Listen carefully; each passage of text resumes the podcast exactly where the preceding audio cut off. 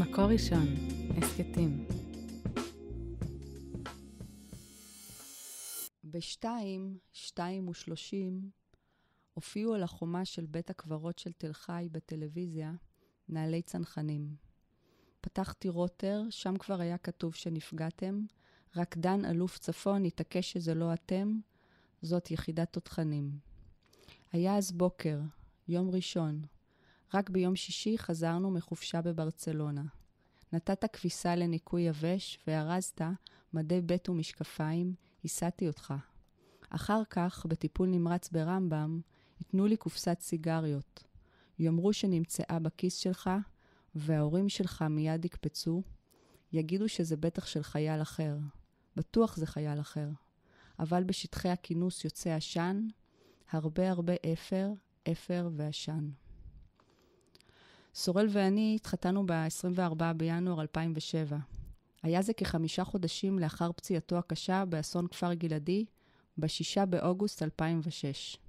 סימן השאלה שכתבתי בכתבה אינו טעות דפוס.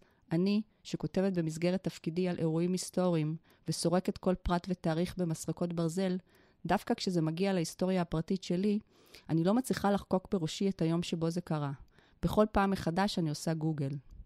בחתונה שלנו ברחנו מגילויי מלודרמטיות כמו מאש. רצינו להיות זוג רגיל שמתחתן. בחרנו די-ג'יי קשוח, מיקמנו אותו בעמדה מוגבעת, ואמרנו לו שאם מישהו יבקש מיקרופון כדי לברך, לא לתת. שני צלמים הוזמנו לאירוע, אבל בזמן החופה הרגשנו שמבזיקים לעברנו יותר פלאשים מאלה שעבורם שילמנו. אז עוד לא ידענו שבחתונה נכח גם צלם של עיתון מעריב. למחרת, עוד לפני שש בבוקר, התקשרו מהתוכנית של רפי רשף ורצו להזמין אותנו לאולפן. סירבנו והמשכנו לישון. כשהתעוררנו ופתחנו עיתון, מצאנו בעמוד מרכזי את הכותרת כנגד כל הסיכויים, סורל נפצע במלחמה, אבל החלים לחתונה. משראו הרופאים בשטח את חומרת פציעותיו, מיהרו לבצע ניתוח חירום במטרה להציל את חייו. כך סיפר העיתון למחרת חתונתנו. מיד לאחר שעיצבו את מצבו, הבהילו אותו אל בית החולים רמב"ם בחיפה. הרופאים שקיבלו לידיהם את הטיפול בהרלב הביעו הערכות פסימיות לגבי סיכוייו לשרוד את סדרת ניתוחי החירום שבוצעו כדי להשאירו בחיים. גם במהלך המלחמה, ב-18 באוגוסט 2006 דווח במעריב. הרלב היה הפצוע הקשה ביותר, רק הפעילות בשטח של הרופאים והחובשים הצילה את חייו. אחרי הפינוי במסוק וסדרת ניתוחי החירום, סורל הובא לחדר טיפול נמרץ ושכב שם כשבעה ימים כשהוא מורדם ומונשם. במקביל הלכו ונערמו עדויות חבריו, אנשי גדוד המילואים 9255 של הצנחנים, על מה שאירע בכפר גלעדי. הם סיפרו על קטיושה שנפלה ממש במרכז הכוח בעת שישבו בשטח כינוס, ממתינים לתורם להיכנס ללבנון. האבדות היו בלתי נתפסות, המראות הקשים סירבו להרפות. 12 חיילים נהרגו באסון, רס"ר דני בן דוד, רס"ר שלמה בוכריס, סמ"ר יהודה גרינפלד, רב סרן אליהו אלקריף, סגן שמואל חלפון, סגן יוסי קרקש, רב סמל זיו בללי, סמל ראשון שי מיכלוביץ', רב סמל מריאן ברקוביץ', רב סמל רועי יאיש, רב סמל מוטי בוטבול וסמל גרגורי אהרונוב. 18 חיילים נוספים נפצעו. באנדרטה שהוקמה במקום, מסומן היכן ישב כל אחד מההרוגים כשנפלה הקטיושה. כשביקרנו שם, סורל הצביע על נקודה בין שני חברים שנהרגו ואמר, כאן ישבתי. ובכל זאת, מאז ועד היום הוא לא מעסיק את עצמו במחשבות פטאליות של מה היה קורה אילו. הוא עבר תהליך שיקום מעורר הערצה וחזר לתפקוד מלא. את הפציעה שלו הוא מכנה מכה קלה בכנף, כביטוי שטבע דני חלוץ, רמטכ"ל מלחמת לבנון השנייה, בעת שהיה מפקד חיל האוויר. רק השבוע נתן סורל לילדים למשש את הרסיסים ברגלו. אצלי המצב שונה. מחשבות וניתוחים מעסיקים את ראשי, וגם לא מעט אשמת ניצולים. מאז ועד היום סורל הוא האיש שלא מתראיין. גם לכתבה הזו הוא סירב, אבל באותה נשימה אמר לי, גם לך יש סיפור מהמלחמה הזו, אני הרי ישנתי רוב הזמן. כששואלים אותו על מה שאירע שנייה לאחר הפיצוץ, הוא מודה שהיה עסוק בעיקר בלנשום, ולא ראה דבר מהמתרחש סביבו. אגב, הצלם הראשון שהגיע לשטח היה אריק סולטן, שתמונותיו מלוות רבות מהכתבות בעיתון מקור ראשון. כעיתונאית, יש בי משהו שהיה רוצה להיות שם ולהושיט לסורל עזרה. מצד שני, הקרב ברמב, ברמב"ם להשבתו לחיים היה אירוע מלחמתי בפני עצמו. בשיחות ביני לבין חבריו של סורל בתקופת ההמתנה ברמב"ם, היה משפט שחזר על עצמו. מה שקרה לנו, לנו ולמדינה. זה נאמר, ספק ברצינות, ספק בבדיחות הדעת, אבל ידענו שהאסון הפרטי שלנו הוא חלק מסיפור גדול, וניסינו לתת בו סימנים כדי לא להשתגע. כל אותם ימים המשיכו ליפול טילים ששלח חיזבאללה, וחיפה חטפה בלי שתהיה לה כיפת ברזל. אני אחת שמפחדת מטילים, וחדר ההמתנה לא היה ממוגן, אבל פחות היה אכפת לי. מבחינתי, באותה נקודת זמן, העיקר היה ששטח האשפוז שבו שכבו הפצועים הוא אזור בטוח. בימים שעברו עלינו בפלנטה טיפול נמרץ, כתבתי בראשי בלי הרף מה אני מרגישה, ממה אני מפחדת, אך נמנעתי מלהעתיק מהראש לדף, כי חששתי שהוא לא יתעורר ואני אשאר רק עם הדפים המפחידים האלה. פחדתי גם שהוא יפקח עיניים ולא יזכור שהוא אוהב אותי. באותה נשימה אמרתי לעצמי שבכל מקרה אשמח בשבילו ואיתו ואוהב אותו, העיקר שיחיה, גם אם זה יהיה בסופו של דבר בלעדיי. כל שיכולתי להאחז בו בשבוע ההוא היה קטע וידאו קצרצר שצולם במקרה בסלולרי שלי. סורל צועד על גשר הירקון, רק הרגליים שלו נראות, אבל שומעים את קולו. בקטע הזה צפיתי שוב ושוב, כדי לשמוע אותו, כדי לחשוב שאני רואה אותו, וכדי לקוות שיום אחד שוב נחצה את הגשר הזה ביחד. בקיץ 2006 היינו בני 32 והתגוררנו בדירה במרכז תל אביב. סגרנו חופשת קיץ בספרד. מלחמת לבנון השנייה פרצה ב-12 ביולי, אבל מכיוון שהגדוד של סורל לא הוקפץ בשלב הראשון, החלטנו לטוס ומקסימום להקדים לחזור. ברצלונה הייתה נהדרת. הדיווחים מהמלחמה היו איכשהו ברקע. הגענו גם לעיר טודלה והצטלמנו ליד פסלו של הנוסע בנימין, מגלה הארצות היהודי בן המאה ה-12. בימים האחרונים לשהייתנו בספרד הוקפץ גדוד 9255 בצו 8. סורל הסתמס עם פקיד הגדוד דני בן דוד. היה לו ברור שברגע שנגיע ארצה הוא חובר למגויסים. נחתנו בנתב"ג ביום שישי, 4 באוגוסט. סורל נתן בגדים לניקוי יבש אקספרס, בדק שהמשקפיים שלו לא מעוקמים, ובעיקר היה תלוי על הטלפון בשיחות עם החברים מהגדוד ועם קצינת הקישור לינוי הבר. אני זוכרת אותו אומר שוב ושוב ושוב בטון מפציר, לינוי, לינוי, לינוי. הוא הרגיש שלא מזדרזים לתת לו את הפרטים הדרושים כדי לחבור לגדוד, אבל לא ויתר. ואכן, המוטיבציה של הגדוד הזה צריכה להילמד כמורשת קרב. בכתבה בחדשות ערוץ 2, במלאת חמש שנים למלחמה, סופר כיצד שיעור הגיוס נסק אל מעל 100 אחוזים, כי אפילו מילואימניקים שכבר לא היו חלק מהגדוד מיהרו להתייצב. אנשים רבו על מקום באוטובוס כדי להיכנס ללבנון. בדיעבד, הגדוד ספג רק הרוג אחד במרכאות אה, בלבנון, בעוד כמעט כל מי שנשאר מאחור בשטח הכינוס בארץ נהרג או נפצע. כשסורל היה מוכן ליציאה, הסענו אותו למחנה אליקים ברכב של חברנו אורי, יחד עם חבר נוסף גילי. סורל יצא מהרכב, חיבק אותי חזק ואמר, את יודעת שאני מאוד מאוד אוהב אותך. מהחזרה על המילה מאוד, הבנתי שהוא אומר מילות פרידה ליתר ביטחון. היה לי קשה לשמוע את זה, אבל רק ביקשתי שישמור על עצמו. אחר כך עוד שלחתי לו למייל של העבודה את הערך בנימין מתודלה מוויקיפדיה, כדי שיקרא כשיהיה לו זמן. בבוקר יום ראשון, שישה באוגוסט, התייצבתי במקום העבודה שלי בהרצליה פיתוח. זמן קצר לפני כן עזבתי את עולם העיתונות בלי לדעת אם אשוב, ועברתי לתפקיד של מנהלת תחום משחקים סלולריים ואייקונים בחברת לוגיה, שניהלה את התוכן עבור סלקום. כעורכת תוכן, הייתי אחראית בין השאר על השקת הרינגטונים של התוכנית כוכב נולד. היו אלה ימים של פיפא 2006, סים סיטי וגברת פאקמן. רוב הגדוד של סורל נכנס ללבנון בלילה שלפני האסון. הכוח שנותר מאחור התמקם באותו לילה במחצבה של כפר גלעדי. אך האבק שם היה בלתי נסבל, והחיילים הועברו לחניית בית העלמין. לא הרחק מהם ניצב פסל האריה השואג שמציין את גבורתם של יוסף טרומפלדור ומגיני תל חי. טוב למות בעד ארצנו, אומר הכיתוב המתנוסס עליו. באותו בוקר סורל כתב לי שהבוס שלו, עורך הדין ישראל קנטור, לקה באירוע מוחי קשה. התעצבתי מאוד, ובה בעת הוקע לי כששמעתי שסורל עוד לא נכנס ללבנון. הוא סיפר לי שהוא וחבריו נחים בשטח פתוח בצפון. כך הם שכבו, גומעים בחום הקיצי את פיסות הצל של חומת בית העלמין, עד שלפתע נשמעה אזעקה. החיילים רצו לתפוס מחסה, אבל לא היה היכן. כעבור שניות נפלה הקטיושה. בתקשורת דווח על הרוגים רבים, על גופות שעדיין שוכבות בשטח. עיתונאים שהגיעו למקום מצאו את עצמם בשדה קרב, כפי שתיארה הדס שטייף בגלי צה"ל. ברגע ששמעתי בחדשות על האירוע, הרגשתי שזה קשור בסורל. התחלתי לחייג עליו בטירוף, אבל לא הייתה תשובה. פתחתי את אתר רוטר, כולי רועדת. הרגשתי שאין לי זמן לחכות. רציתי שיתיחו בפניי חדשות בלתי מעובדות שמקדימות את הדיווחים הרשמיים. ואכן, שם היה בדיוק מה שירדתי מפניו. מדובר בחיילי מילואים ששהו בשטח פתוח בצפון. הלכתי לחדר הישיבות לצפות בדיווחים בטלוויזיה. במקביל דיברתי בטלפון עם אחיו של סורל, דן הרלב, רופא ששירת במילואים כקצין בפיקוד הצפון. התקשרתי גם אל שלמה, סולי, אבא של סורל. כשהבנתי שהם לא יודעים יותר ממני, זה דווקא נסח בי תקווה. דן אפילו אמר שככל הידוע לו, מדובר ביחידת תותחנים.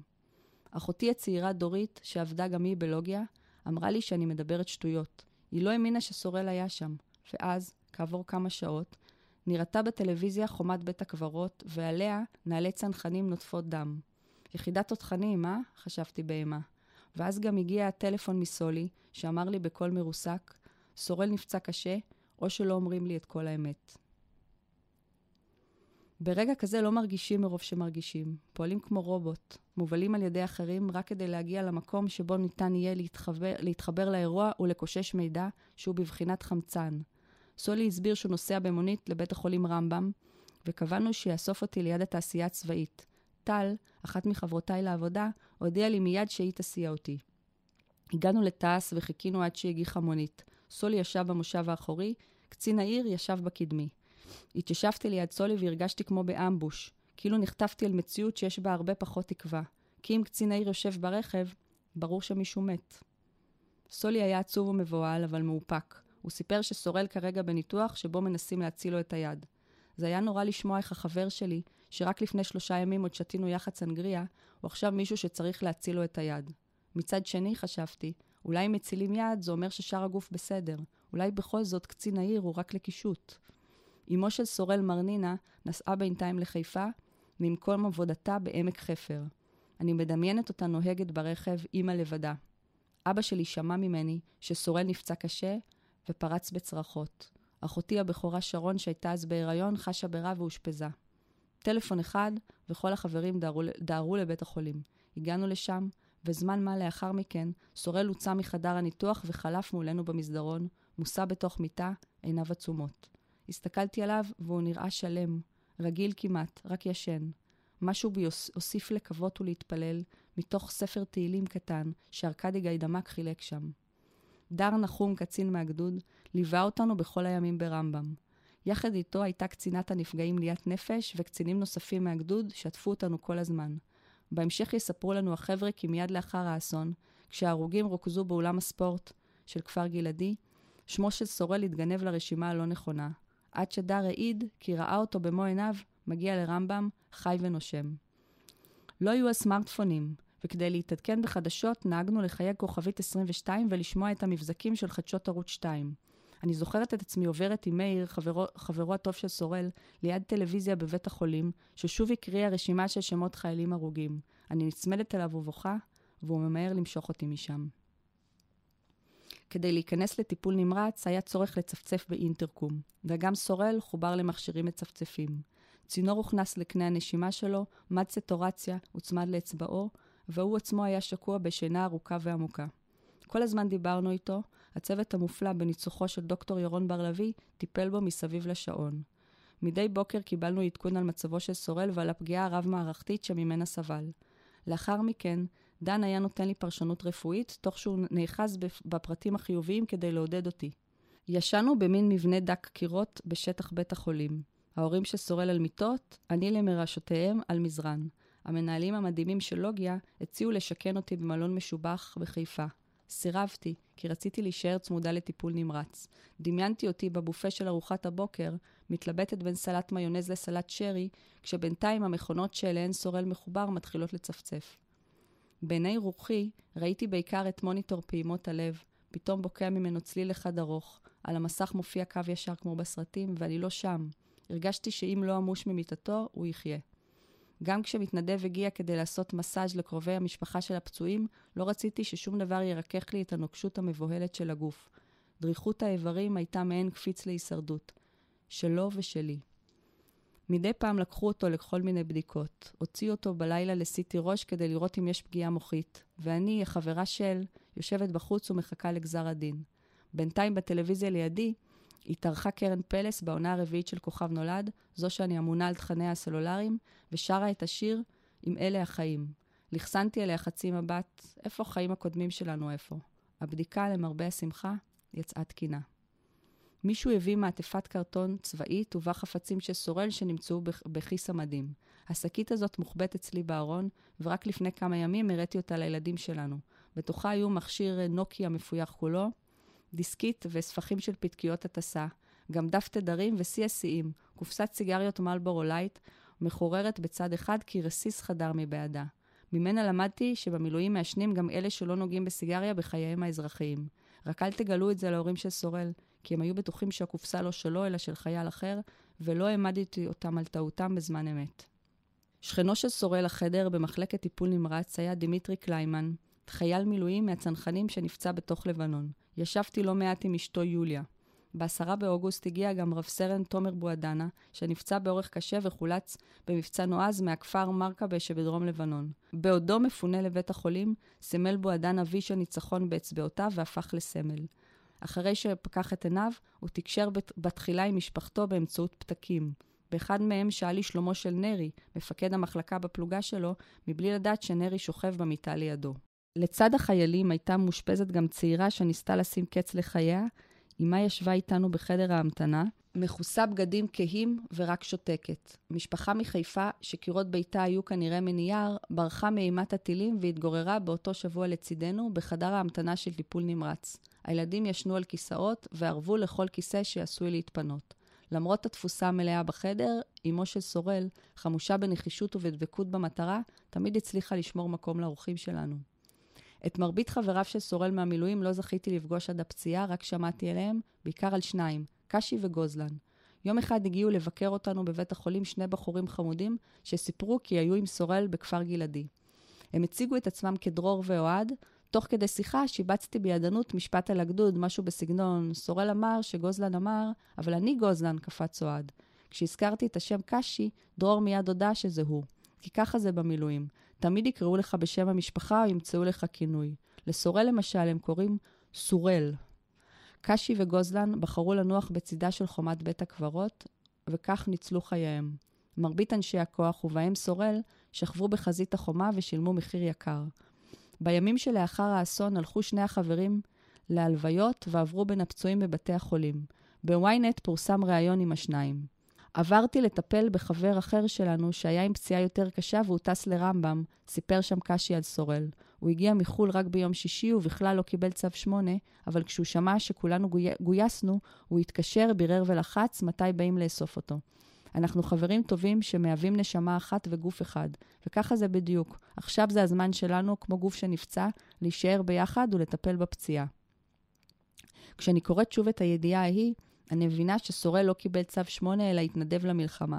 הוא בטח יגיד שהייתי אמורה לזכור את זה, אבל מבחינתי מדובר בגילוי מחודש. בגלל זה לא מיהרו לתת לו פרטים לצורך התחיילות. הוא בכלל לא היה אמור להיות שם. עיתונאים נחתו אצלנו, יחד עם נשיא המדינה דאז משה קצב, שהגיע לביקור. הם שאלו איפה יש רופא, בהתכוונם לרופאים שטיפלו בפצועים, אבל מרנינה קפצה ממקומה, וכמו אימא יהודייה טובה, היא הכריזה, הנה דוקטור דן הרלב. זה היה משעשע, כי דוקטור דן, שלימים אמנם יעבוד ברמב"ם, היה אז בכלל על תקן מתמחה ברפואת ילדים בבית החולים איכילוב. נשיא המדינה משה קצב מבקש לבקר את החיילים שנפצעו באורח קשה ביותר ולחזק אותם, כפי שהוא עושה מדי שבוע מאז החלה המלחמה, נכתב בעיתון הארץ. אלא שהחיילים במחלקה מחוסרי הכרה, הם מורדמים ומונשמים. אין לנשיא את מי לחזק, ואין ממי לשמוע את סיפורי הקרבות הקשים. הכתב מתאר את מצבו של דמיטרי קליימן, ואז ממשיך.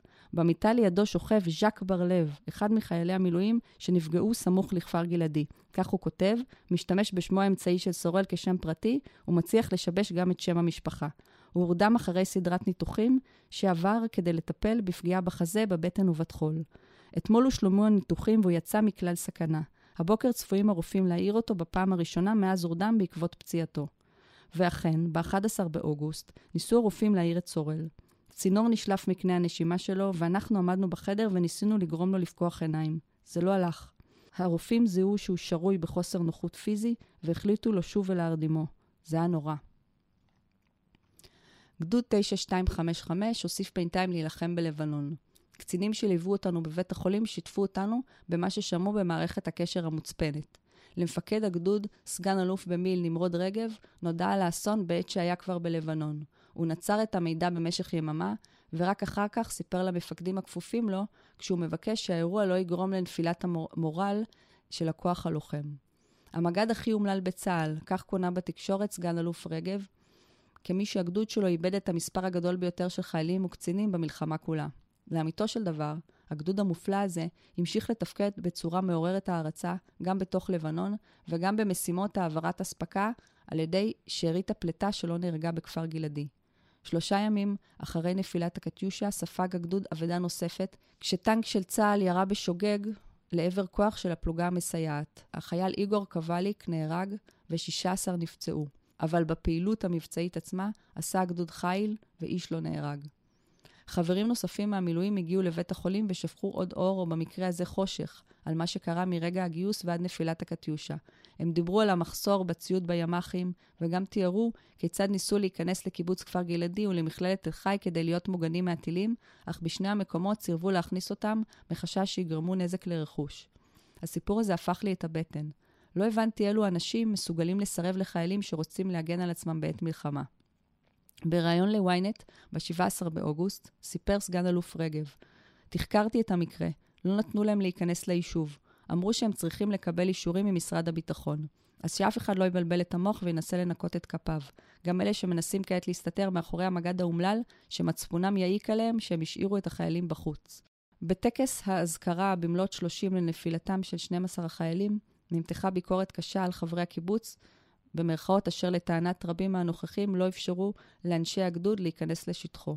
כפי שדווח בוויינט ב-15 בספטמבר.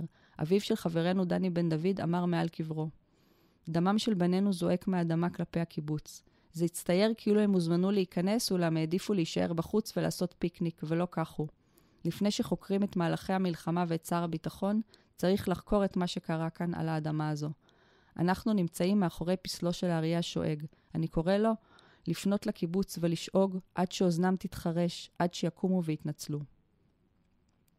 לבית החולים זרמו גם קרובי משפחה של סורל וחברים של הוריו. בת דודתו ז'אן, אז אם טריה בפעם השלישית, הגיעה מדי יום מביתה בזיכרון יעקב, מביאה איתה ארוחות מעשה ידיה. חברים של סורל מהשירות הסדיר הגיחו בוקר אחד בטיפול נמרץ, לבושים חלוקים סטרילים, הם נשבעו לסגור חשבון עם הפצוע אחרי שהתעורר, כי בגללו נאלצו ללבוש ורוד. חברים אחרים היו בדרכם אלינו, ביום שבו חסן נסראללה התגאה בשיגור טילים לעבר ההתנחלות זיכרון יעקב, במרכאות. הם נתקעו בתחנת הרכבת בזיכרון, אבל הגיעו למרות הכל. באותה תקופה הפעלתי את מה שסורל יכנה בהמשך מבחן רמב"ם. אמנם לרגע לא היינו לבד, אבל שמתי לב שהיו כמה אנשים שלא הגיעו, על אף שנוכחותם הייתה עשויה להקל על ההתמודדות. הבנו שלכל אחד יש גבולות נתינה שונים, והחלטנו לקרב אלינו את האנשים בעלי כוחות הנתינה האדירים, ולנסות להיות כאלה בעבורם. והיו גם מבקרים שלא הכירו אף פצוע באופן אישי, אבל באו כדי לעודד את המשפחות. אחד נשא נאום מלא פתוס על החייל העמית שלנו, ובסופו נתן לנו דגל ישראל. גם חולדה גורביץ', שם הפצועים, הגיע מדי יום בבגדיה הלבנים ובשביס שלראשה, וחילקה תה חם ומתוק. בניסיון השני להעיר את צורל, צעקנו לו שיתעורר כבר, כאילו אנחנו מנסים להשכים לבית הספר ילד שמעדיף לישון. הפעם עלה בידינו. לפתע הוא פקח את עיניו, והן היו כחולות וצלולות מאי פעם. בהזדמנות הראשונה שאלתי אותו, אתה רואה אותי? והוא הנהן אט-אט בראשו. ואתה מזהה אותי? סורל הנהן בכזה מרץ, שהבנתי שכל החששות שלי היו לשווא. הוא ידע מי אני, והוא זכר שהוא אוהב אותי. קולו הצטרד מהימים הארוכים שבהם היה צינור נתון בפיו.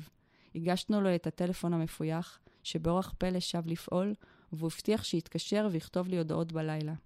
שכבתי על המזרן בחדר הקטן, הטלפון צמוד לעיניים, אבל סורל לא התקשר ולא כתב. הוא היה עדיין תחת השפעתם של חומרי ההרדמה העוצמתיים. לקח להם זמן להתפוגג מהגוף. כעבור יומיים הוא עבר סורל לאיכילוב כדי שיהיה קרוב יותר הביתה. בדרך הראה תאונה, והאמבולנס התנגש ברכב אחר. במזל לא קרה דבר. בלילה טרוף השינה הראשון שלי על הכיסא הסמוך למיטתו באיכילוב, סורל היה במעין ג'טלג ודיבר בלי סוף.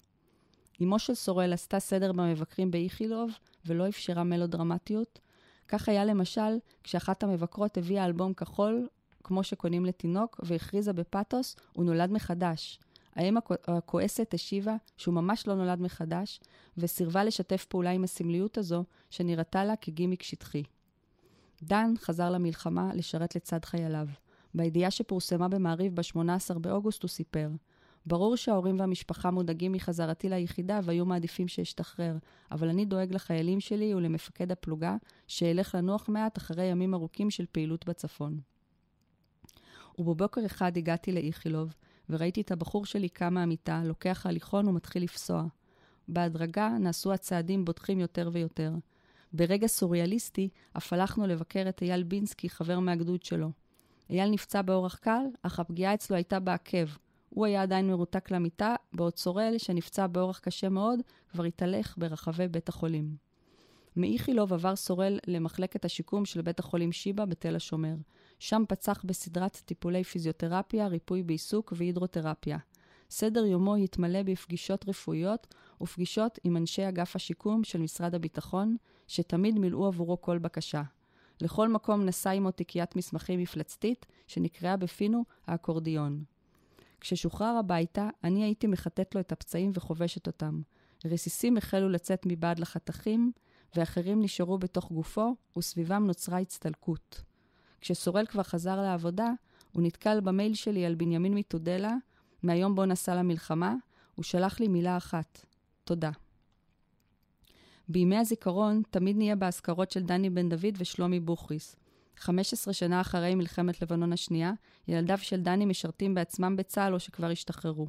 אצל משפחת בוכריס, ההורים שרה ורפי מכבדים את החברים בגבינה מעשה ידיהם מהדיר שבחצר. בימים אלה יוצא לאור השיר אישה בשדה קרב, שאני כתבתי והלחנתי על האירוע בכפר גלעדי. מסופר בו, בין השאר, מה עבר עליי מהרגע שסורן נפצע. השיר מנהל דיאלוג עם שני שירים שכתב יורם טהרלב והלחין יאיר רוזנבלום המנוח, גבעת התחמושת ושיר הצנחן, כשיפתח עליי כשיפתח. יש פה גם התכתבות עם הפיוט פתח לנו שער, כי סורל וחבריו נותרו מחוץ לשער הסגור של קיבוץ כפר גלעדי. שורת הפתיחה לוקחת את 2, 2 ו-30 של גבעת התחמושת כזמן אבסטרקטי לקרוא את האירוע שבו נפצע סורל, כי אני הרי לא רוצה לזכור את הזמן האמיתי. אני משווה בין הבונקרים המבוצרים שהיו בגבעת התחמושת לשטחי הכינוס החשופים לחלוטין מול גבול הלבנון. בטקסט המקורי שכתבתי הופיעו המילים הבאות: כפר גלעדי, פתח לנו שער, בשטחי כינוס הרי אין בונקרים מבוצרים. לא, לא נפתח, לא נפתח. הרי ידוע שמילואימניקים הורסים כל חלקה טובה, כל חלקה טובה. כל חלקה טובה, כל חלקה טובה, כל חלקה, ושוכבים בתוכה כל החברים שלך, כי לא נתנו לכם להיכנס, אבל אתה עוד איתי, זה סוג של נס. כשהקלטתי את השיר, יחד עם היוצר המוכשר אלון סגל שהפיק אותו, שאגתי שוב ושוב את המילים האלה לתוך המיקרופון. אבל כששבתי הביתה באותו היום, התחלתי לראשונה לקרוא באופן מעמיק את דיווחי התקשורת מהאסון. ואז העיתונאית שבי נתנה על הראש לכותבת השירים שבי. קראתי את ההכחשה הנמרצת של אנשי כפר גלעדי, קראתי טוקבקים שמספרים שהקיבוץ הזה היה מופת בכל הקשור לאירוע חיילי מלחמה, וגם קראתי כיצד צה"ל בסופו של דבר לקח אחריות מלאה על האסון. סורל אומר לאורך השנים שאין בליבו על כפר גלעדי, וכי הוא אינו מכיר את, הסיפ... את סיפור ההכנסה או אי ההכנסה של החיילים לשטח הקיבוץ. וכשאני מתעצבנת, הוא אומר שבכל מקרה זה לא משנה, כי בסיפור הזה נסראללה הוא האיש הרע. שלא תהיינה אי-הבנות. אני לא שוכחת את העדויות הקשות מפי חבריו של סורל, שסיפרו כיצד הושבו פניהם ריקם בקיבוץ. אני לא שוכחת את הדברים הכואבים שאמר אביו של דני בן דוד המנוח. האמת שלי היא האמת של האנשים שהיו שם. אבל בשיר החלטתי שאני לא רוצה להוסיף צער בעולם, ובעיקר לא יכולתי לחיות בשלום עם המשפט הציני, מילואימניקים הורסים כל חלקה טובה. למול עיניי ראיתי את המילואימניקים, קשי, גוזלן, אודי, בינסקי, דר, בועז, רגב, גתי, מנחם, סורל וכל שאר אנשי הגדוד, שאיך תיאר אותם קשי? חברים טובים שמהווים נשמה אחת וגוף אחד. בסוף מצאתי מה ואיך לומר, והשיר יוצא בסיוע רוח גבית מרגשת של יורם טהרלב ושל קרן רוזנבלום פולק, בתו של יאיר רוזנבלום. סורל נפצע בתל חי ו- וכמעט איבד את יד ימינו.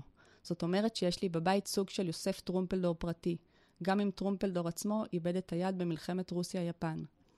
לילדים שלנו סיפרתי בהדרגה על הפציעה של אביהם. הרי גופו מאותר צלקות וזה דורש הסבר.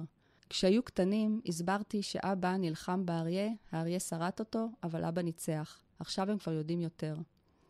אני דאגנית מטבעי, אבל בעקבות מה שקרה לנו, לנו ולמדינה, אני דואגת יותר ויותר. סורל סובל מהפולניה שבי. הוא יודע שאם קורה אירוע בסביבתו, הוא צריך לדווח על מקום הימצאו. אני חושבת שהרווחתי ביושר את הזכות שהוא לא יסנן אותי. אני מקבלת את השיר מאלון להאזנות הסופיות, ושומעת אותו ברכב אגב סידורי שישי. סורל כל שנייה מתקשר עם השלמות לקניות, ולרגע זה מכעיס אותי כי הוא מפריע לי להאזין. ואז הוא מתחיל לשיר לי לתוך הדיבורית קטע מהשיר, כמובן בזיופים ובאלף ואחת שגיאות במילים. כל כך שונה ממני, לא מכיר אף שיר בעל פה, אולי רק את התקווה, ואתם צריכים לראות מה הוא עושה לשירי החגים. אבל בגלל זה אני כל כך אוהבת אותו. כפר גלעדי, פתח להם שער, בשטחי כינוס הרי אין בונקרים מבוצרים. ומי ישמור, מי ישמור, על אנשי מילואים בחלקת אדמה שמחכים לפקודת מלחמה. ובכל חלקת אדמה, בכל חלקה, דוממים לתמיד כל החברים שלך. נותרתם בלי מקום להיכנס, אבל אתה עוד איתי זה סוג של נס. כשיפתח עליי, כשיפתח, רק פתח לנו שער. את העולם כולו אשכח, רק פתח לנו שער, פתח לנו שער, פתח לנו שער.